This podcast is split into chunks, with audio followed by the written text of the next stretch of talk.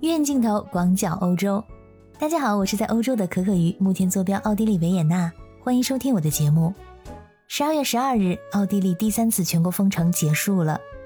今天早上出门的时候，感觉大街小巷都弥漫着喜迎圣诞的浓浓的节日气息。可以说，十二月是一年中最有节日气氛的一个月。其实，大多数的预热活动从十一月份就开始了。各大商店、超市从十一月起，各种圣诞饼干、点心、圣诞装饰品、花环等等都纷纷上场。很多人要么不喜欢，要么不习惯网络购物，还是习惯于线下购物。所以一解封，店主们就迫不及待地开门迎客，趁着圣诞节前这最后十来天，弥补一下封城带来的损失。在空气中弥漫着肉桂、香草还有焦糖的甜美芬芳。缤纷的灯光，圣诞的装饰，随处都可听到的温馨的季节音乐，环绕着这座音乐之城。我们现在处在一个时期呢，叫做江临期，即将来临的这么一个节期。江临期从圣诞节前四个星期开始，它不是一个固定的时间，它是由最接近十一月三十日的那个星期天开始算，一直到圣诞节。比如今年呢，是从十一月二十八日开始。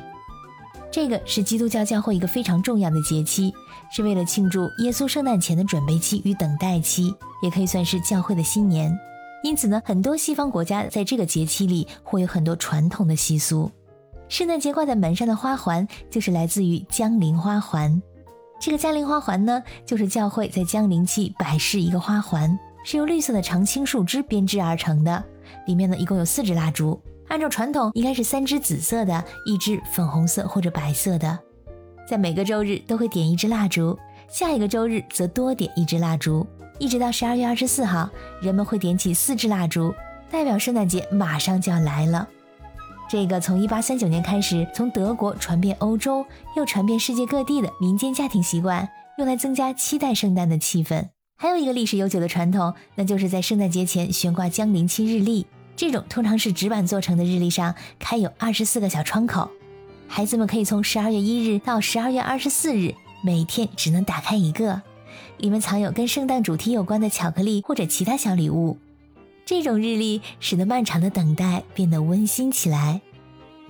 现在很多商家会推出不少日历的花样，根据不同的客户群体包装出不同的圣诞日历内容。比如说，很多欧美的美妆品牌。从平价品牌到奢侈大牌，几乎每个品牌都会设计一个精致的圣诞日历，在每个小抽屉里都装着这个品牌一个产品的小礼物，有可能是正装的化妆品，也有可能是小样，你事先并不知道里面都是些什么，所以开的时候呢会挺刺激的。当然了，一般圣诞节或者平安夜当天的抽屉里那东西啊是最值钱的。欧洲的夜晚虽然黑得很早，但是并不冷清，因为有美丽的灯光伴随。从十一月份开始，欧洲各大著名城市的商业大街灯火璀璨，伦敦的摄政街、巴黎的香榭丽舍大道、维也纳的格拉本大街等等，每个城市都费尽心思的让自己变得流光溢彩。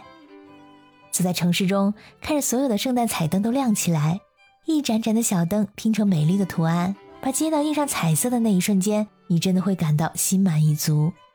这个圣诞点灯仪式起源于北欧，而点亮彩灯就意味着圣诞的开始。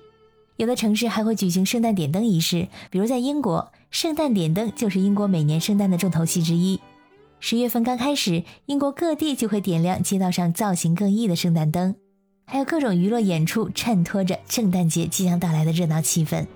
圣诞的点灯仪式都会提前一个月左右放出点灯的时间，吸引游客前来参观。我刚刚来奥地利留学的时候，很喜欢约着朋友在冬天的时候一起逛街。每当夜幕降临，走在市中心的步行街上，抬头就可以看到发光的星星，还有闪耀的智行吊灯，既华丽又温暖，连冬天都似乎不再寒冷。三十多条商业街的照明灯会在十一月份首次打开，让维也纳每天晚上都在节日的灯光中闪耀，一直到第二年的一月十号结束。光代表着真理、美好和明亮。不仅仅是在商业区，很多居民家的阳台和花园也是装饰着很多漂亮的灯饰。